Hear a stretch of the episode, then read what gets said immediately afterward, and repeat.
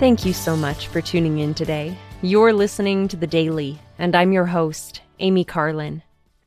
In January 2021, Elder David A. Bednar gave a devotional address at Brigham Young University about the importance of temple covenants. He reminded his listeners that 2021 is the 175th anniversary of the Latter day Saint Exodus West from Nauvoo, Illinois. Elder Bednar asked, What was it that gave those early church members such strength? What fueled their devotion and enabled them to press forward in overwhelmingly adverse conditions? He then explained it was the fire of the temple covenants and ordinances that burned in their hearts. It was their commitment to worship and honorably hold a name and standing in the house of the Lord. Elder Bednar then quoted President M. Russell Ballard, saying, Sometimes we are tempted to let our lives be governed more by convenience than by covenant.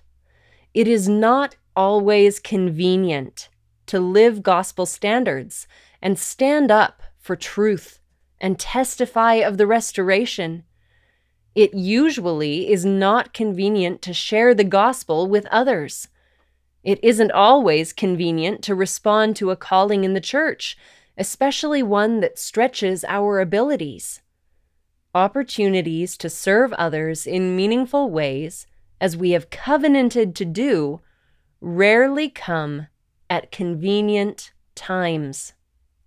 But there is no spiritual power in living by convenience.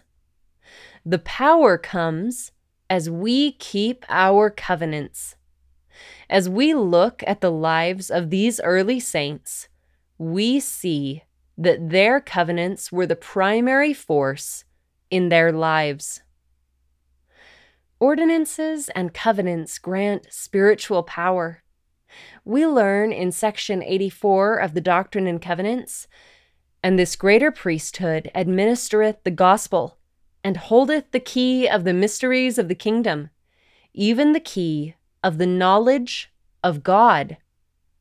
Therefore, in the ordinances thereof, the power of godliness is manifest. And without the ordinances thereof and the authority of the priesthood, the power of godliness is not manifest unto men in the flesh.